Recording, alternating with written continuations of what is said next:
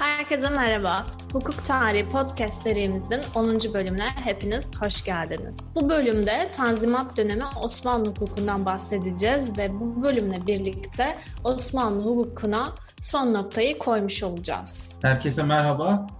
Sena'nın da dediği gibi bugün sizlerle Tanzimat döneminden bahsedeceğiz biraz. Önceki iki bölümümüzde Osmanlı'nın klasik dönemini sizinle beraber incelemiştik.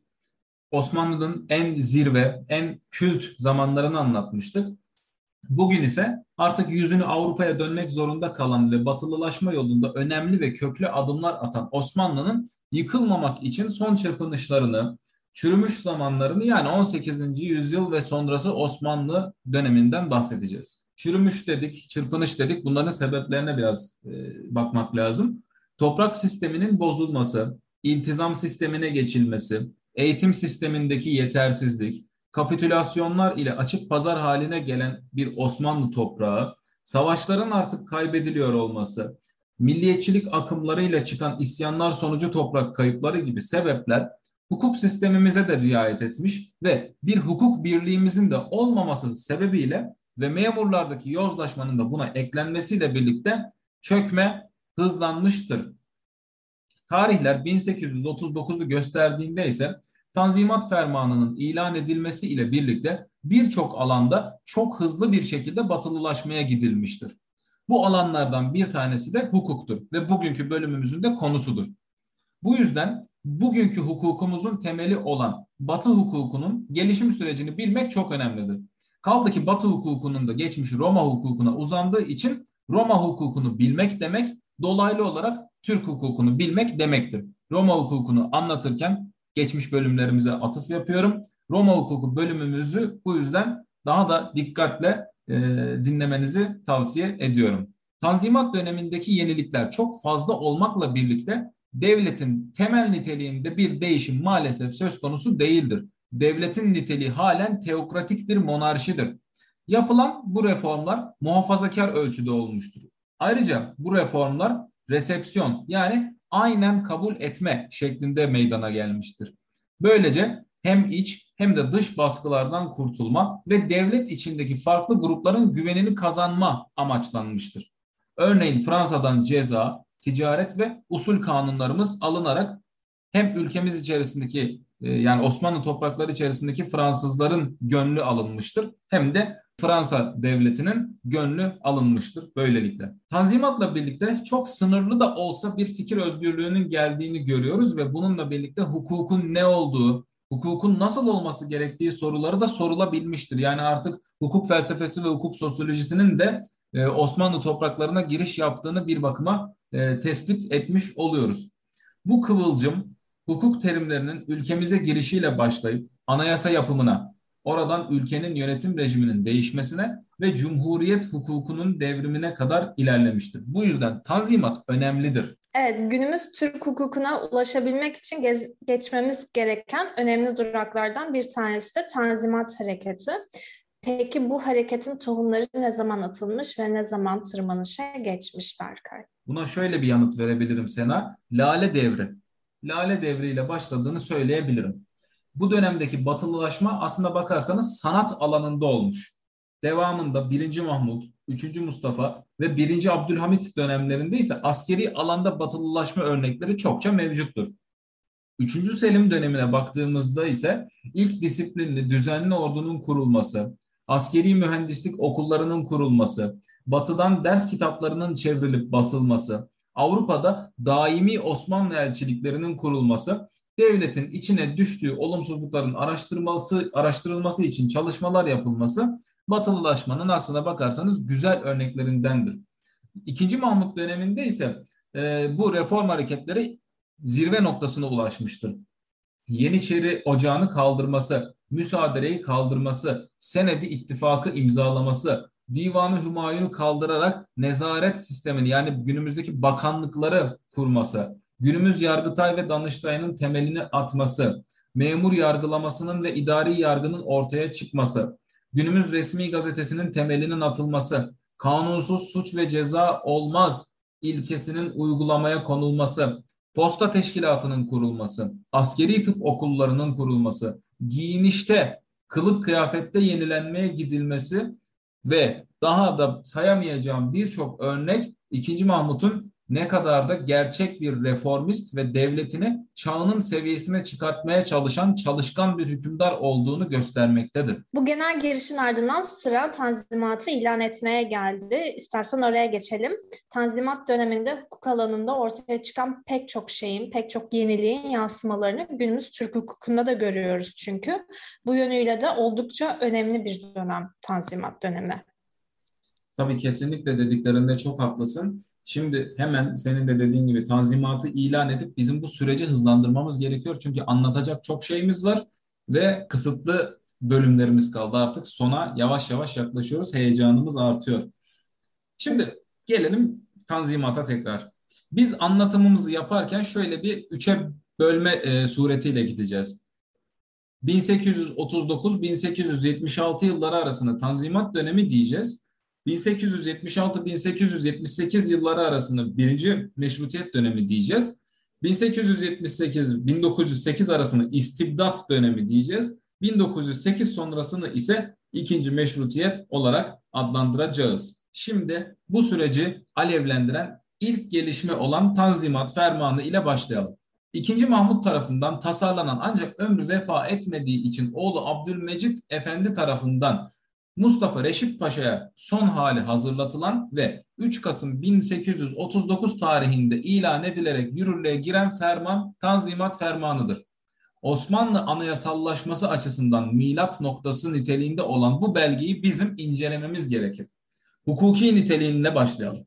Hukuki nitelik olarak Tanzimat Fermanı tam bir fermandır. Padişahın ağzından yazılmıştır. Önce bir takım devlet sorunlarından e, bahsedilir ve bu sorunların derhal çözülmesi gerektiği, aksi halde çöküşe hızla gidildiğinden bahsedilir ve devamında bu sorunlara çözüm önerileri getirilir. Bu çözüm önerilerinden bazılarını şimdi sizlere sunacağım. Yeni bir ceza yasası ile bütün yurttaşların eşit kabul edilmesi gerektiği, müsaadere cezasının kaldırılması gerektiği, rüşveti ortadan kaldırmak için yasal düzenlemelerin gerekli olduğu gibi gibi. Bu fermanın özelliklerinden bir tanesi Osmanlı tarihinde ilk kez bir hükümdarın kendi yetkilerini sınırlandırmasıdır. Bu bunlardan belki de en önemlisi de sınırsız bir şekilde örfi ceza verme yetkisinin mahkemelere devredilmesidir. Yine bunun dışında yurttaşların can, mal ve ırzlarının güvence altına alındığından ötürü ve kanunsuz suç ve ceza olmaz ilkesinin Osmanlı hukukuna girmesi vesilesiyle biz bu fermanı aslında temel haklar fermanı da diyebiliriz. Artık insanın insan olmasından doğan bu doğal haklar teorisi, temel hak ve özgürlükler artık Osmanlı topraklarına bu ferman ile girmeye başlamıştır. Ancak bu fermanı sakın ha sakın şöyle değerlendirmeyiniz. İlk Osmanlı anayasasıdır demeyiniz. Bu ferman kesinlikle bir anayasa değildir sadece hükümdarın nispeten yetersiz derecede kalan temel hak ve özgürlükleri yemin ederek teminat altına aldığı hukuki bir belgedir. Temel olarak ise yenileşme hareketlerinin esaslı bir başlangıcıdır. Yani tek cümleyle özetle diyecekseniz Tanzimat Fermanı bir anayasa değil, anayasallaşma yolunda bir belgedir diyebilirim ve ıslahat fermanına geçebilirim. Hukuki açıdan Tanzimat Fermanı'nın tamamlayıcısıdır. Tanzimatta yer verilmeyen Müslüman zımmi ayrımının son bulduğu ifadesine yer verilen bir fermandır ıslahat fermanı.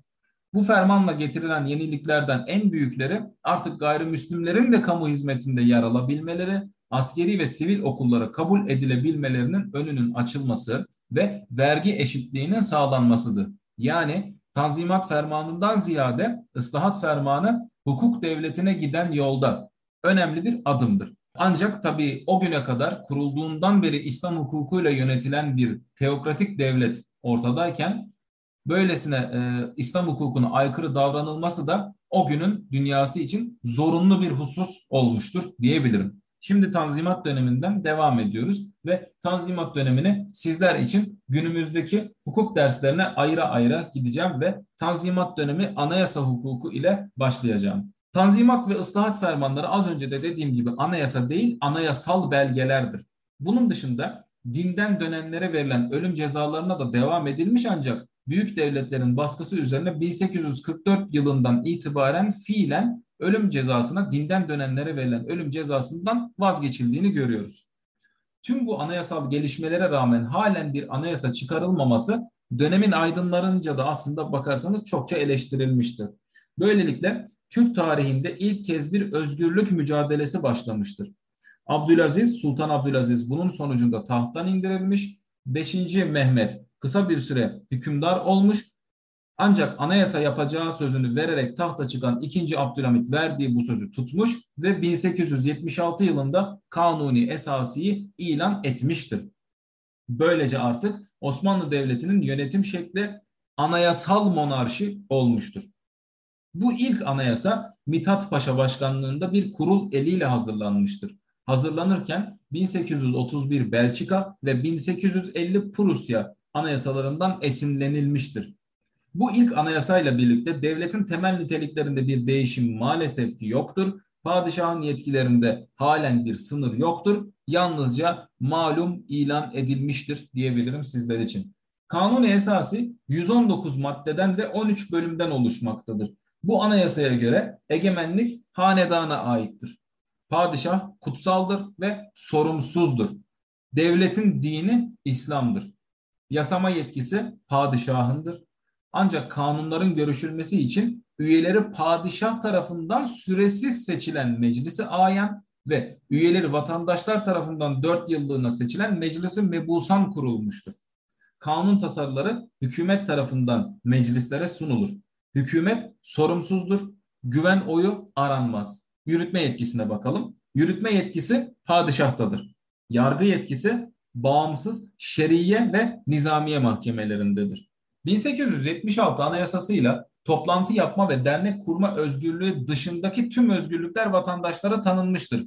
Ancak padişahın devlete zararlı kişileri polis soruşturması adı altında yurt dışına sürebilmesi yetkisi bu verilmiş olan tüm hak ve özgürlüklerin aslında bakarsanız hiçbir değerinin olmadığını göstermektedir.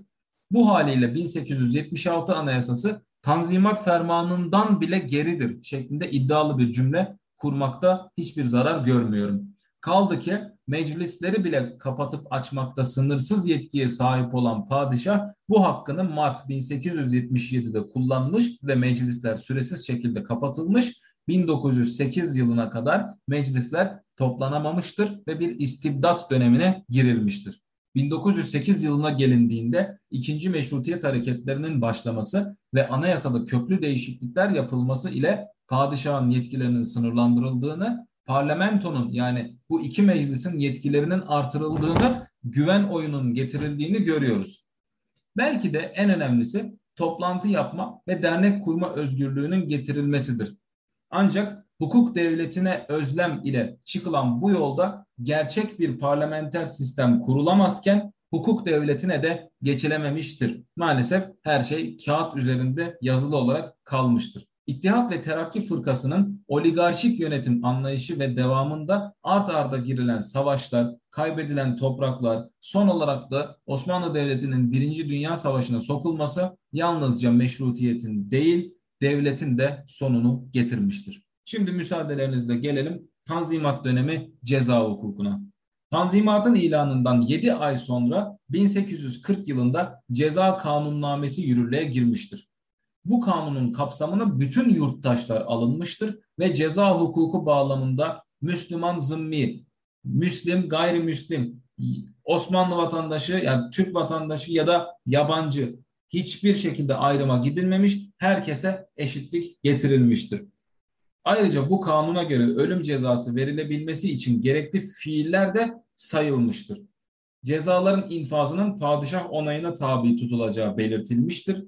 Her suçun cezasının sabit olması dolayısıyla da her ihtimale karşı ceza öngörüldüğü için aslına bakarsanız kazuistik bir kanun olduğu tartışılmazdır. Ayrıca bu kanunun önemi şudur hem şer'i cezaların hem de örfi cezaların tek bir kanunda toplanması ceza hukuku bağlamında bir milat noktası olarak sayılabilir. 1851 yılında gelindiğinde yeni bir ceza yasası Kanuni Cedid yürürlüğe girmiştir. Bu kanunla da birlikte tekerrür, iştirak, kamu davası gibi kavramlar Osmanlı hukukuna giriş yapmıştır. bakınız ne dedim? Kamu davası giriş yapıyor Osmanlı hukukuna. Bu da demek oluyor ki artık 1851 yılından itibaren Osmanlı topraklarında savcı dediğimiz bir hukuki makam devreye girmiştir. 1855 yılında ise Fransa'dan esinlenmek suretiyle rüşvetle mücadele nizamnamesi yürürlüğe girmiştir. Hatırlarsanız Tanzimat Fermanı'nda rüşvet alan memurların veyahut da memurların yargılamasına ilişkin kanuni eksikliklerin olduğunu ve bunların giderilmesi gerektiğinden dem vurulmuştu. 1855 yılında bu vurulan deme karşı bir çözüm getirilmiş ve rüşvetle mücadele nizamnamesi yürürlüğe girmişti. 1858 yılına geldiğimizde ise ceza kanunnamesi yürürlüğe girmiştir. Bu ceza kanunnamesi 1926 yılındaki bizim eski ceza kanunu dediğimiz o 765 sayılı ceza kanunu yürürlüğe girene kadar yürürlükte kalmış ve Türk ceza hukukunun temeli olmuş bir kanunnamedir. 1858 tarihli kanunname. Büyük ölçüde çeviri olan bu kanuna yalnızca şer'i hükümler eklenmiştir. 1858 tarihli bu kanun 1911 yılında 1889 İtalyan ceza yasasından yararlanmak suretiyle değişikliğe uğratılmıştır. Şimdi gelelim Tanzimat döneminin usul hukuklarına. 1879 yılına baktığımızda 1808 Fransız Ceza Yargılama Kanunu'nun aynen çevrilip yürürlüğe konduğunu görüyoruz. Bu kanunla birlikte Osmanlı hukukunun savcılık makamıyla tanıştığını da görüyoruz. Bu kanun 1929 yılına kadar yürürlükte kalmıştır. Yine 1879 yılında bu sefer 1807 Fransız hukuk yargılama kanunundan esinlenilmek suretiyle usulü muhakemeyi hukukiye yasası çıkarılmıştır. 1880 yılına baktığımızda ise tevkifhane ve hapishanelerin idare, idarelerine dair nizamnamenin çıkarıldığını görmekteyiz. Şimdi gelelim Tanzimat dönemi idare hukukuna. 1854 yılına baktığımızda bugünkü Danıştay'ın kökeni olan Meclisi Valayı Ahkamı Adliye'nin yönetim işlerinde danışma, memurları yargılama ve idari davaları çözmekte yetkili olduğunu görüyoruz. 1854 yılında Meclisi Ali Tanzimat isimli bir kurul kurulmuş ve bu kurul mevzuat taslaklarının hazırlanması işiyle görevlendirilmiştir. Meclisi Valaya Ahkamı Adliye ise sadece idari davaları çözmekte görevlendirilmiştir. 1861 yılına geldiğimizde Meclisi Ali Tanzimat ve Meclisi Valaya Ahkamı Adliye Meclisi Ahkamı Adliye olarak birleştirilmiş ve 3 daireden teşkil ettirilmiştir. 1868 yılına geldiğimizde ise Meclisi Ahkamı Adliye yeniden düzenlenmiş ve Divanı Ahkamı Adliye ve Şurayı Devlet olarak ikiye ayrılmıştır. Divanı Ahkamı Adliye günümüzdeki Yargıtay'ı, Şurayı Devlet ise günümüzdeki Danıştay'ı karşılamaktadır. Bu kurumlar da kendi içlerinde dairelere ayrılmıştır ancak e, her zaman söylediğim gibi süre kısıtından dolayı ve fazla ayrıntı olacağından dolayı giriş yapmaktan çekiniyorum. Gelelim Tanzimat dönemi toprak hukukuna. İkinci Mahmut döneminde tımar sisteminin kaldırılması sonucu ortaya çıkan çöküntü ve boşluk 1858 tarihli arazi kanunnamesi ile giderilmeye çalışmıştır. Hem şer'i hem örfi kurallar içeren bu kanunname İslam hukukunun batılılaşması konusunda kilit taşı olmuştur. Bu kanun 132 maddeden oluşmaktadır ve bu kanun ülke topraklarını beşe ayırmıştır. Bunları şimdi sayacağım. Arazi memluke, mülkiyet yoluyla edinilen topraklar. Arazi miriye, mülkiyeti devlete, kullanım hakkı özel kişilere ait olan topraklar. Toprak sorununu çıkaran toprak türüdür işte bu tımar sisteminin e, tımar sisteminde dağıtılan topraklar işte bu topraklardı. Arazi mevkufe vakfedilmiş topraklar arazi metruke, kamunun yararına bırakılan yol, otlak gibi topraklardır. Ve sonuncusu arazi mevat, kimsenin mülkiyetinde olmayan taşlık, çalılık gibi topraklardır. Toprak üzerinde tasarruf hakkı olan kişi öldüğünde tasarruf hakkının kız ve erkek çocuklara eşit ve ücretsiz olarak geçtiğini görüyoruz. Ancak bu kanunun en sorunlu yerinden bahsetmek istiyorum. 194. maddesi. Bu maddeye göre ülke sınırları içindeki tüm ormanlar herkesin yararlanmasına ait dağlar olarak sınıflandırılmıştır. Bu da ormanların denetime bağlı olmaksızın sınırsızca kesilmesinin önünü açmıştır. Kaldı ki öyle de olmuştur. Kanunda ilerleyen dönemde birçok değişiklik yapılmıştır. Ancak yine de 1858 tarihli bu kanunun toprak mevzuatını tek çatı altında toplayan bir kanun olması bakımından önemli olduğunu sizlere söyleyebilirim. Şimdi gelelim Tanzimat döneminin vatandaşlık hukukuna. Şöyle bir cümleyle aslına bakarsanız giriş yapabilirim. Ben tebaamın Müslümanını camide, Hristiyanını kilisede, Musevisini de havrada fark ederim. Aralarında başka günah bir fark yoktur. Bu söz hepinizin de malum olduğu üzere 2. Mahmut'un millet sistemine e, bakış açısıdır. Yani bizim de vatandaşlık hukukumuzun giriş cümlesidir. Tanzimat fermanı ile ceza hukukunda tüm Osmanlı tebaasının eşit sayıldığını az önce sizlere söylemiştim ve devamında da ıslahat fermanı ile dine dayalı ayrımın kaldırıldığını ve Osmanlı vatandaşlığı uygulu Osmanlı vatandaşlığının uygulamaya konulduğunu söylemiştim. Ancak bir yandan zımmilerin ayrıcalıklarının devam etmesi, bir yandan da hukuken eşit sayılmaları mümkün olmadığından dolayı günümüz anayasasının 10. maddesindeki eşitlik gibi bir eşitlik maalesef olanaksız hale gelmiştir. Bunu giderebilmek adına 1862 yılında Rum Patrikliği Nizamnamesi, 1863 yılında Ermeni Gregoryen Nizamnamesi, 1865'te ise Yahudi Nizamnamesi yürürlüğe girmiştir. Yani böylelikle de artık zımmilik kaldırılmıştır. 1851 yılında Tabiyeti Osmaniye Kanunnamesi ile uyrukluğun ölçütünün din olmadığı vurgulanmıştır. 1876 Anayasası'nın 8. maddesine de buna benzer bir hüküm konarak durum perçinlenmiştir diyebilirim. Ve bugünün son konusu olan Tanzimat döneminde medeni ve borçlar hukukuna yani özel hukuka biraz da bakı verelim. Ahmet Cevdet Paşa'nın kurduğu Mecelle Komisyonu 1868-1876 yılları arasında çalışarak Mecelle-i Ahkamı Adliye'yi yani İslam tarihinin ilk medeni ve borçlar kanununu hazırlamıştır. Her kitap yazıldıkça padişah onayına sunulmuştur ve tamamı beklenmeden parça parça yürürlüğe girmiştir. Bu kanunun da özelliği budur. Mecelle bir giriş bölümünden 99 maddelik genel hükümlerden ve 16 kitap olmak üzere toplam 1851 maddeden oluşur. 16 kitabında size isimlerini burada vermeyi faydalı buluyorum. 1. Alım satımla ilgili hükümler. 2. Kira ile ilgili hükümler. 3. Kefaletle ilgili hükümler. 4. Havale ile ilgili hükümler. 5. Rehinle ilgili hükümler. 6. Emanetle ilgili hükümler. 7. Bağışlamayla ilgili hükümler. 8. Başkasının malına el koyma ya da başkasının malını ziyan etme ile ilgili hükümler. 9. Zorla tasarruftan men, ikrah ve şufa ile yani ön alımla ilgili hükümler. 10. Ortaklıklarla ilgili hükümler. 11 vekaletle ilgili hükümler, 12 sulh ve ibra ile ilgili hükümler, 13 ikrarla ilgili hükümler, 14 dava açma ve görülmesiyle ilgili hükümler, 15 delil ve yeminle ilgili hükümler, 16 ve son yargılama ile ilgili diğer hükümler. Şimdi bunları ben size söyledim ama siz bunların hepsini zaten biliyorsunuz günümüz Türk hukukundan.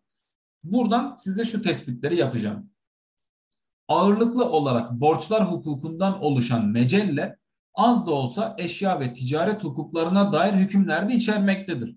Ve hatta medeni usul hukuku yani aslına bakarsanız kamu hukukuna ilişkin hükümler dahi içermektedir.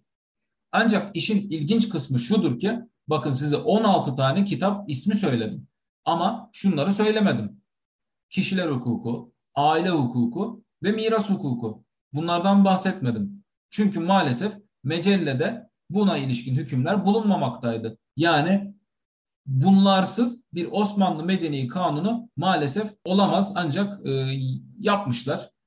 Peki bu alanlardaki uyuşmazlıkları nasıl çözüyorlardı? Fıkıh ve fetva kitaplarından faydalanmak suretiyle bu kişiler, aile ve miras hukuklarına ilişkin hükümler, uyuşmazlıklar çözülmekteydi. Mecelleyi şöyle devam ettirebilirim özellikleri açısından nitelik olarak kesinlikle bir iktibas ürünü değil. İslam hukukunun kuralları Batı'nın kanun yapım teknikleri kullanılarak düzenlenmiştir. Ancak sadece Hanefi mezhebi kurallarına göre hazırlandığı için diğer mezhep mensupları e, büyük eksiklik e, çekmiştir ve bu da büyük bir sakıncadır malumlarınız. Diğer bir eksik noktası ise içerdiği birçok hüküm dünyadaki gelişmelere ayak uydurabilecek nitelikte değildir ve uygulanamaz derecede eskide kalmış hükümlerdir. Son olarak ise şunları söyleyebilirim. Birçok Osmanlı aydını tarafından eksiklikleri nedeniyle mecelenin eleştirildiğini görüyoruz. Aile hukukuna ilişkin hükümlere yer verilmemesi, kadının durumunun iyileştirilmesi gerektiği konuları çokça makalede dile getirilmiştir. Tüm bu eleştirilerin üzerine 1917 yılında hukuku aile kararnamesi çıkarılmış ve hem Müslümanların hem gayrimüslimlerin aile hukuku tek bir mevzuatta birleştirilmiştir. Ancak maalesef bu kararname de çoğu konuda eksiktir.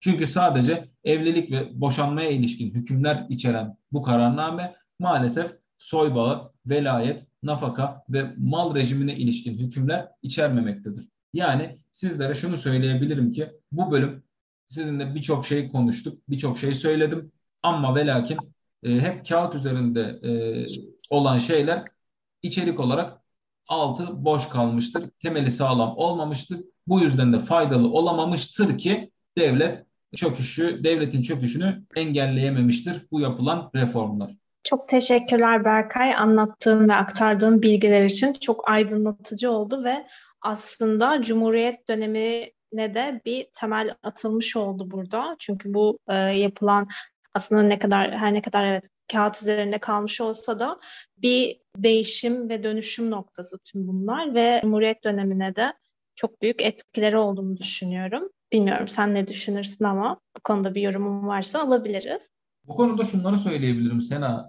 Ee, senin de dediğin gibi bu aslına bakarsan önce Cumhuriyet dönemi hukuk reformuna devamında da günümüzde kullanmış olduğumuz mevzuatımıza yani pozitif hukukumuza temel atma konusunda e, ülkemizin e, batıya dönen yüzünde ilk noktalar bunlar. İlk ilk konulan tuğlalar bunlar. Bunları sonrasında Cumhuriyet dönemi kadroları daha da geliştirmiş. Sonrasında Cumhuriyeti devam ettiren günümüzdeki hukuk kadroları bunları iyice geliştirerek, iyice kadınlara daha çok hak vererek mesela veyahut da giderek üzerine tuğlalar koyarak hani birinci bölümde söylemiş olduğum o e, yolu atmışlar temeline, binanın temelini atmışlar ama çıkılacak kat çok diyordum ya. İşte bu evet. katlar önce Cumhuriyet dönemi kadrolarıyla sonra da günümüzdeki hukukçularla ve ilerleyen dönemlerdeki bizim alt dönemlerimiz diyeyim ya da bizler diyeyim genç hukukçular olarak bunların üzerine koya koya hukukumuzu geliştirerek